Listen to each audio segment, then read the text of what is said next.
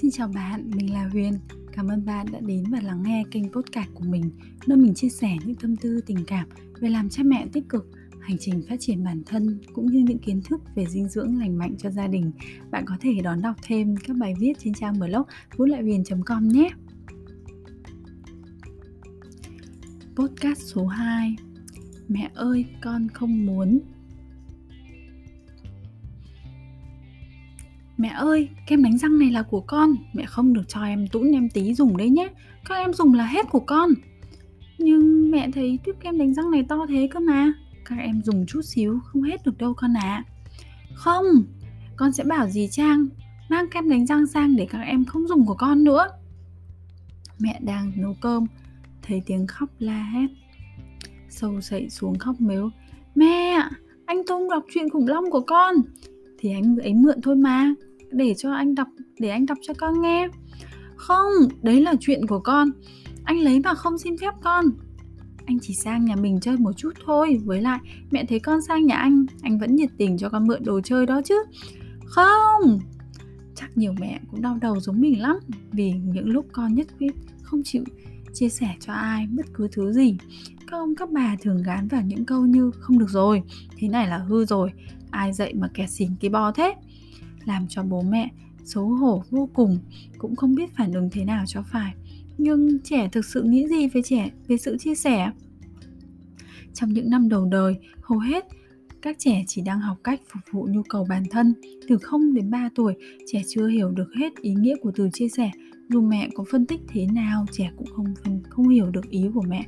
Tính sở hữu của trẻ rất cao. Cái gì đã được trẻ mặc định là của mình thì nhất định người khác sẽ không được động vào kể cả bố kể cả bố mẹ với những em bé cá tính mạnh mẽ việc chấp nhận chia sẻ có thể còn khó khăn hơn nhiều từ 3 tuổi trở lên, trẻ hiểu được sơ lược ý nghĩa, biết rằng mình nên chia sẻ, nhưng chỉ trong một số trường hợp, trẻ sẽ vẫn giữ lập trường của mình, kiên quyết với những món đồ thuộc sở hữu khi ở nhà.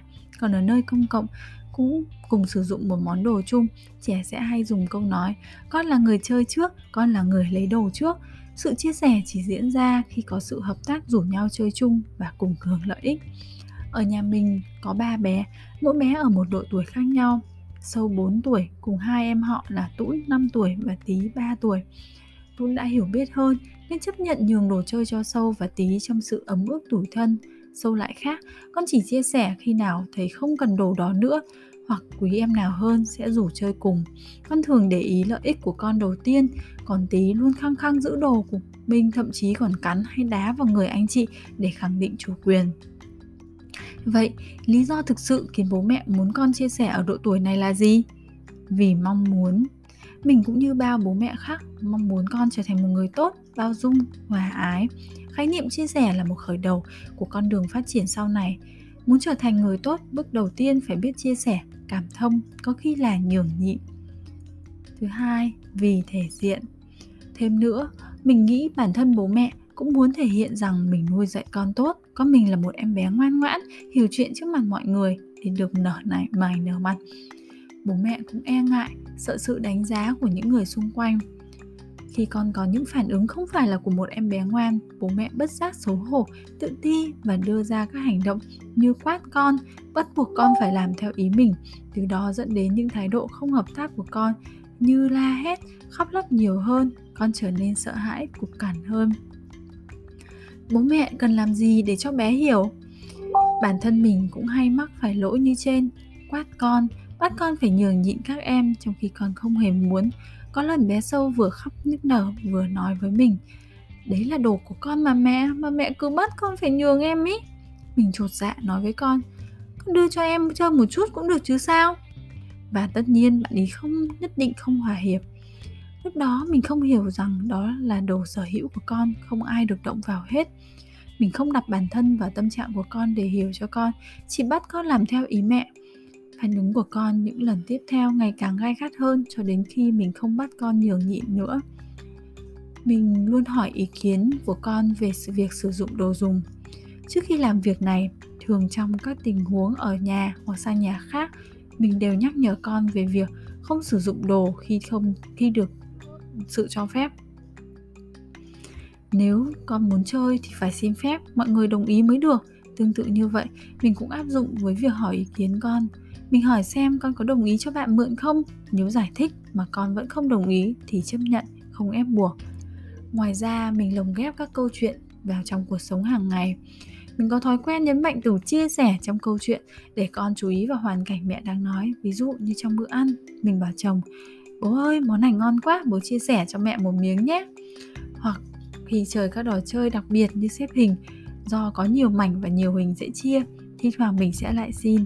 Sâu ơi con chia sẻ cho mẹ một miếng ghép nhé. Mẹ bị thiếu không ghép được hình này. Khi cùng con xem một bộ phim hoạt hình Nếu thấy có sự chia sẻ, giúp đỡ từ các bạn Mình cũng nói Ồ Sâu ơi, bạn này thật tốt con nhỉ. Bạn biết chia sẻ giúp đỡ bạn. Con có thấy bạn ấy chia sẻ gì không? Bằng cách lồng ghép như vậy con dần hiểu hơn và cũng biết hơn một chút về sự cho đi mình hiểu được trẻ dưới 6 tuổi chưa sẵn sàng để chia sẻ. Đây là tâm lý hoàn toàn bình thường nên mình hạ kỳ vọng của bản thân xuống. Mình không còn mong con mình là một người sẵn sàng chia nhường nhịn như trước nữa. Chuyện chia sẻ là cả một quá trình dài.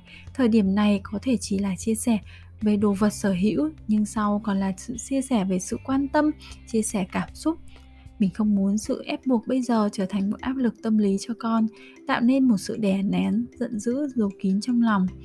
Mọi sự cảm thông, chia sẻ, xuất phát từ tình yêu thương và muốn cho đi thật sự từ bên trong mới là giúp con cái lớn lên. Cảm ơn bạn đã lắng nghe podcast này của mình. Xin chào và hẹn gặp lại bạn trong kỳ podcast tới. Xin chào và hẹn gặp lại.